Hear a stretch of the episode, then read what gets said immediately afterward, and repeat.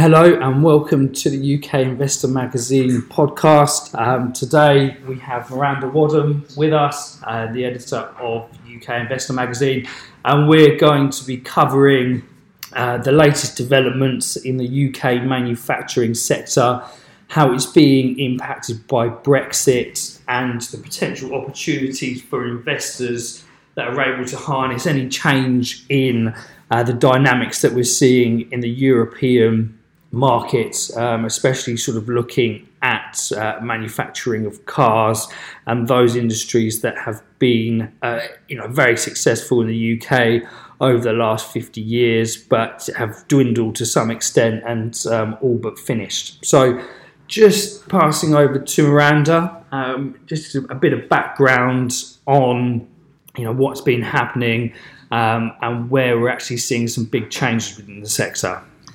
So, the most recent manufacturing figures were released yesterday and they continued to fall in April.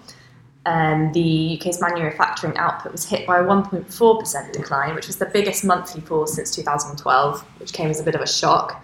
This came on top of the weak March figures, which were blamed on February's poor weather, the beast from the east. Um, however, over the last three months, manufacturing output has now fallen by 0.5%, which is the worst three monthly performance since May 2017. The trade gap also widened to a 19 month high at 5.3 billion, and construction output posted yet another quarter on quarter decline. Yeah, so and that's something that you know is doesn't paint a very good picture for the UK economy, and it's something that hasn't just started. We've started to see a drop in investment in the UK uh, directly as a result of Brexit. Um, however, you know that investment didn't have a wide impact on uh, manufacturing data um, until the middle of last year, when that lack of investment actually started to follow through into the underlying activity.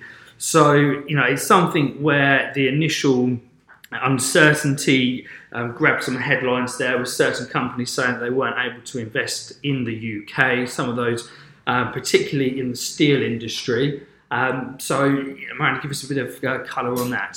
So, the drop in manufacturing output was actually driven by weaker demand for steel. Fewer steel orders and slowdown demand for British goods at home and abroad. This could present a bit of a problem when it comes to leaving the EU because it's one of the, the biggest exports we have. Uh, ministers are hoping that countries will rely on British exports like steel to keep them interested in continuing to trade and, and holding up the economy post Brexit. Um, so obviously, a weakness in this could could weaken Britain's hand in global trade talks. Exactly, um, and what we're also starting to see is a bit of a shock news from Jaguar that they would be actually looking to relocate uh, the manufacture of one of their cars to Slovakia, and that's something that you can't really just attribute to Brexit. Uh, it's something that uh, we're seeing across the uh, developing or developed uh, countries in Europe, such as Germany. They have been long relocating to countries such as sort of Romania, um, Hungary, where the labour costs are a lot cheaper. So, you know, notwithstanding Brexit, I think this is actually a trend that we were going to be seeing, uh, you know, develop, and it's very evident in uh, the likes of Romania and Hungary. It's a, a feature piece in our latest uh, magazine, actually, one of the um, top emerging markets for 2018,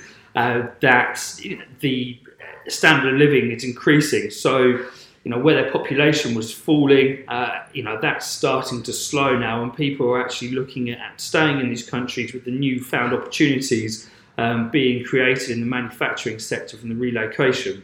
So, you know, for those companies that are operating here in the UK, um, operating in Europe, um, from an investor standpoint, it doesn't really have much of, a, of, of, an impact. Where the impact actually comes through is not so much in those companies that are manufacturing, but it is those uh, companies that are looking uh, at the consumer that is being affected to some extent by job losses, um, weaker consumer spending. So we're seeing uh, you know, a weaker picture across the retail sector. That's something that we touched on in our previous uh, podcast. So, you know, so Miranda, what could be, you know, a solution for the UK going forward in terms of, um, you know, the government policies that could be put in place uh, to actually sort of help this? You know, maybe sort of looking, um, you know, further afield. If there's anything that couldn't be done with the government, you know, is there any impact from sort of China um, that could help us? Um, so obviously, the steel industry has been under pressure from cheaper Chinese imports, uh, which is one of the biggest problems. Um, and obviously, it will have an effect on on the wider economic sector and the fact that uh, it'll have an impact on the Bank of England's interest rate decision. Uh, obviously, at the last meeting, the Monetary Policy Committee decided to keep rates unchanged at 0.5%.